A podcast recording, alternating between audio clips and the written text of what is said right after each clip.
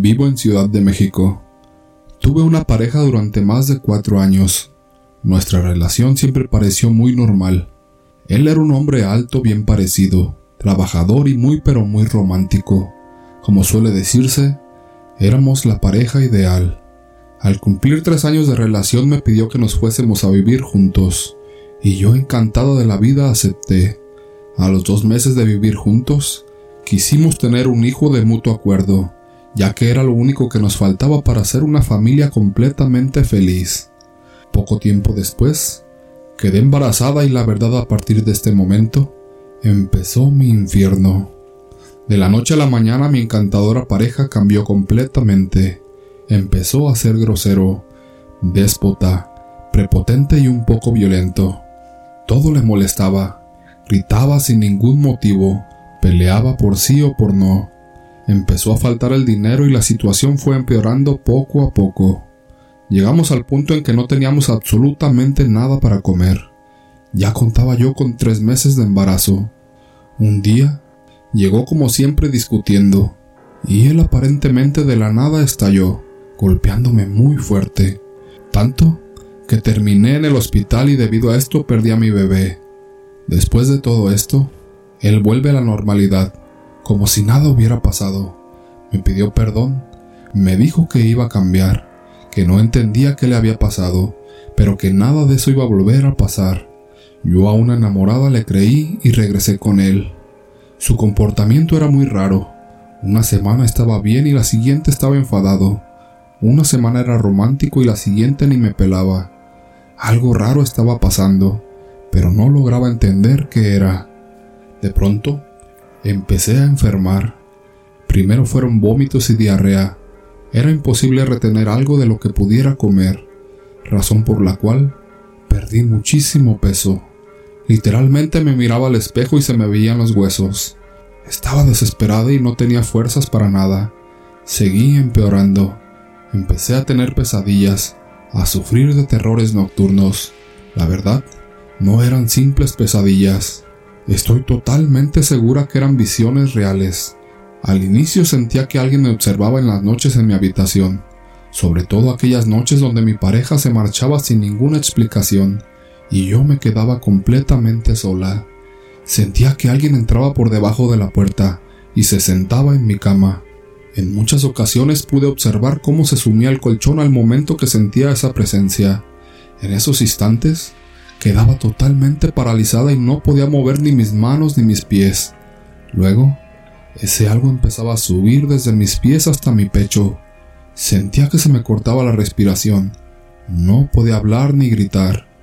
Esto solo fue el inicio, ya que después vinieron las manifestaciones más fuertes. Amanecía con arañazos en la espalda, con moretones en mis piernas, abdomen y brazos, marcas de dedos en el cuello. Las zonas más afectadas siempre fueron las costillas y el cuello. Todos estos ataques fueron aproximadamente por un mes. Ya en esos instantes, cuando tenía ganas de vomitar, literalmente vomitaba coágulos de sangre. Durante todo ese tiempo, estuve siempre con tratamiento médico, quienes decían que tal vez sería falta de hierro, que quizás tenía anemia, y por esto eran los moretones en el cuerpo. Y sin ninguna explicación, mi pareja me dejó. A estos extremos mi madre intervino, ya que no era nada normal lo que me estaba sucediendo. Me realizaron todo tipo de estudios y todo salía normal. Cansados ya de que no conseguíamos ningún tipo de respuesta médica, decidimos frecuentar a varios brujos y espiritistas. Exactamente fueron 7 antes de llegar con el indicado. Fueron 7 personas que lo único que me hicieron fue decirme mentiras, quitarme el dinero y aprovecharse de la situación. Caso contrario al visitar a un señor que nos recomendaron. Este vivía en Puebla, a los límites con el estado de Veracruz. Recuerdo que ese señor apenas me vio y me dijo: "Hija, tú vienes muy mal. Si te salvas ya es gracias a Dios, porque esto viene ya muy avanzado. Haré todo lo posible, todo lo que esté en mis manos, pero no te prometo nada. Dejaste pasar demasiado tiempo. Debiste haber venido mínimo 2 meses antes". Entramos y con mucho miedo, empecé a escuchar lo que este señor me quería decir. Le voy a hablar desde el inicio de la relación con su marido, la forma lamentable en que has perdido a tu bebé, Y te aclaro que el culpable no era tu marido. El culpable es alguien más, pero no te lo puedo decir hasta que nos libremos del mal que tú tienes. Solo te voy a decir que es alguien muy cercano a tu familia. En la primera sesión, me preparó un té y me dijo que me lo tomara llegando a mi casa, además de una serie de recomendaciones. Eso sí me aclaró, que apenas llegase a casa y al tomarme el té, iba a desatar el infierno, que tenía que ser fuerte y que nos teníamos que ver cada 3 días, sí o sí, que no le llamara para confirmar, que no comentara con nadie en casa que iba a verle, porque lo que está contigo va a evitar a toda costa que vengas a verme. Así que, cada 3 días a partir de hoy, nos vamos a estar viendo. Al llegar a casa realizamos todo lo que nos indicó. Preparamos el baño, realizamos el ritual y al tomar el té, ahí entendí que realmente lo que empezaba era el infierno. No habían pasado ni 2 minutos de haberme tomado el té, cuando tuve que salir corriendo apresuradamente al baño. La verdad no sé ni de dónde saqué la fuerza, ya que estaba muy débil. Me encontraba en los meros huesos.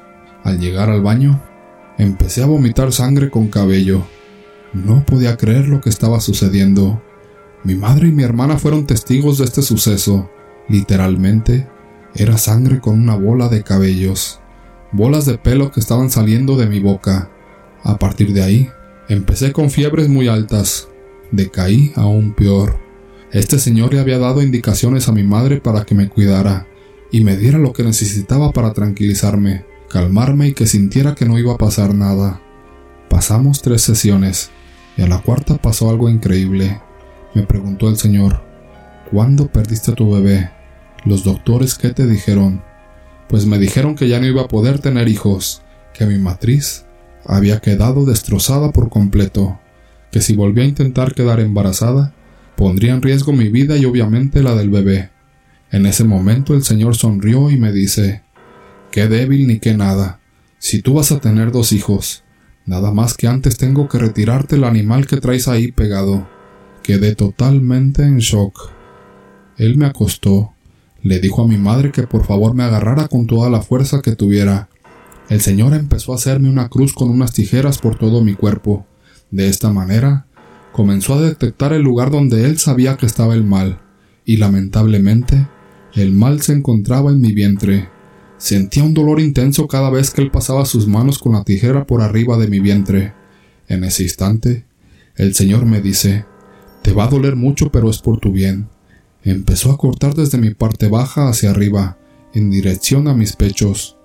Cada vez que él cortaba se sentía como si las tijeras estuvieran perdiendo el filo. Al terminar de realizar el corte, fui al baño y vomité nuevamente cabellos con sangre, pero en esta ocasión sentí que algo se movía en mi vientre. En ese momento me agaché y le grité a mi madre para que por favor me ayudara. De ahí salía una cola, y con la ayuda de mi madre logré expulsar una serpiente muy pequeña, de no más de 15 centímetros. Mi madre decía que estaba enroscada y que no quería salir. Lo extraño era que el animal estaba muerto, así que no nos podemos explicar por qué no se dejaba sacar. Le entregamos el animal muerto al señor. Él lo introdujo en un frasco con más cosas. En ese instante, nos empezó a contar quién era la culpable, y como en muchos casos, era mi ex-suegra, la madre de mi expareja, quien nunca me ha querido y no me veía con buenos ojos, así que pagó una fuerte cantidad de dinero para quitarme del medio de su hijo, y que me hicieran dicho mal. El plan que tenía ella era verme morir lentamente, que sufriera y que agonizara. No quería por nada del mundo que tuviera hijos. Por eso me hizo ese amarre en la matriz. Me explicaba él que esto lo hizo a través de algo que comí, brindado por ella obviamente, y desde ese momento empecé a sufrir todo ese mal. Pero aquí no termina todo. Al pasar todo esto y retirarme ese animal, nos dice el señor a mí y a mi madre que esa es la verdadera prueba. Aquí se define todo, porque si tú no aguantas los dolores que vas a sentir, lo que vas a ver y lo que vas a escuchar en los próximos 3 días, de esta ya no sales. Ahora viene la verdadera prueba. Así que en esta ocasión el señor regresó con nosotras a mi casa.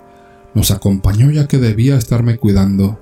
Esa misma noche, Apenas llegamos empezaron a escuchar ruidos por toda la casa.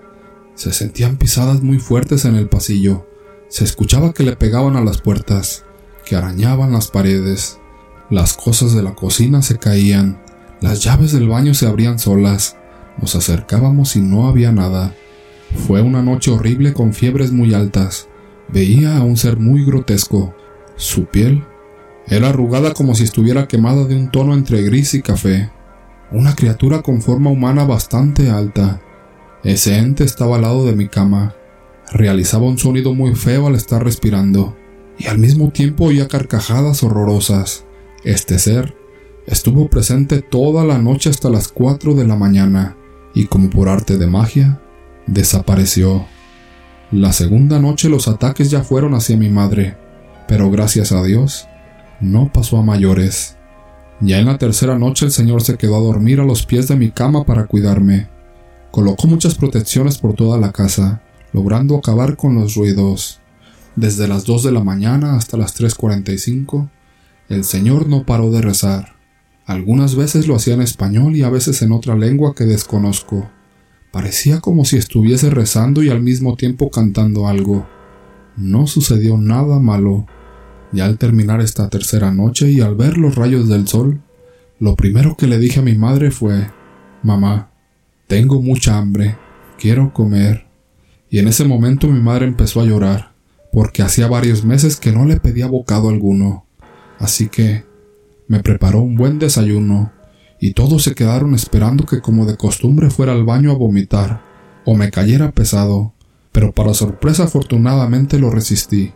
Y aquí vino la pregunta del millón por parte del señor: ¿quieres que regresemos este mal a tu ex-suegra?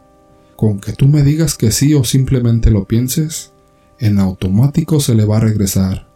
Yo sé que tú vas a decir que no, pero ten en cuenta que toda esta gente que trabaja en círculo con estas energías siempre se termina regresando, aún más cuando ha sido descubierta.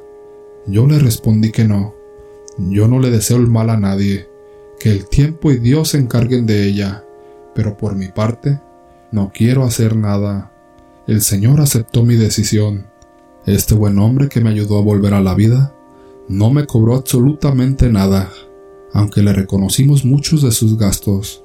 Solo nos pidió que en las oraciones siempre pidiéramos por él. 3 meses después, empezó el karma para mi ex-suegra. Primero mi expareja, al enterarse, la odió tanto que no le habló nunca más. Él me pidió perdón por todo.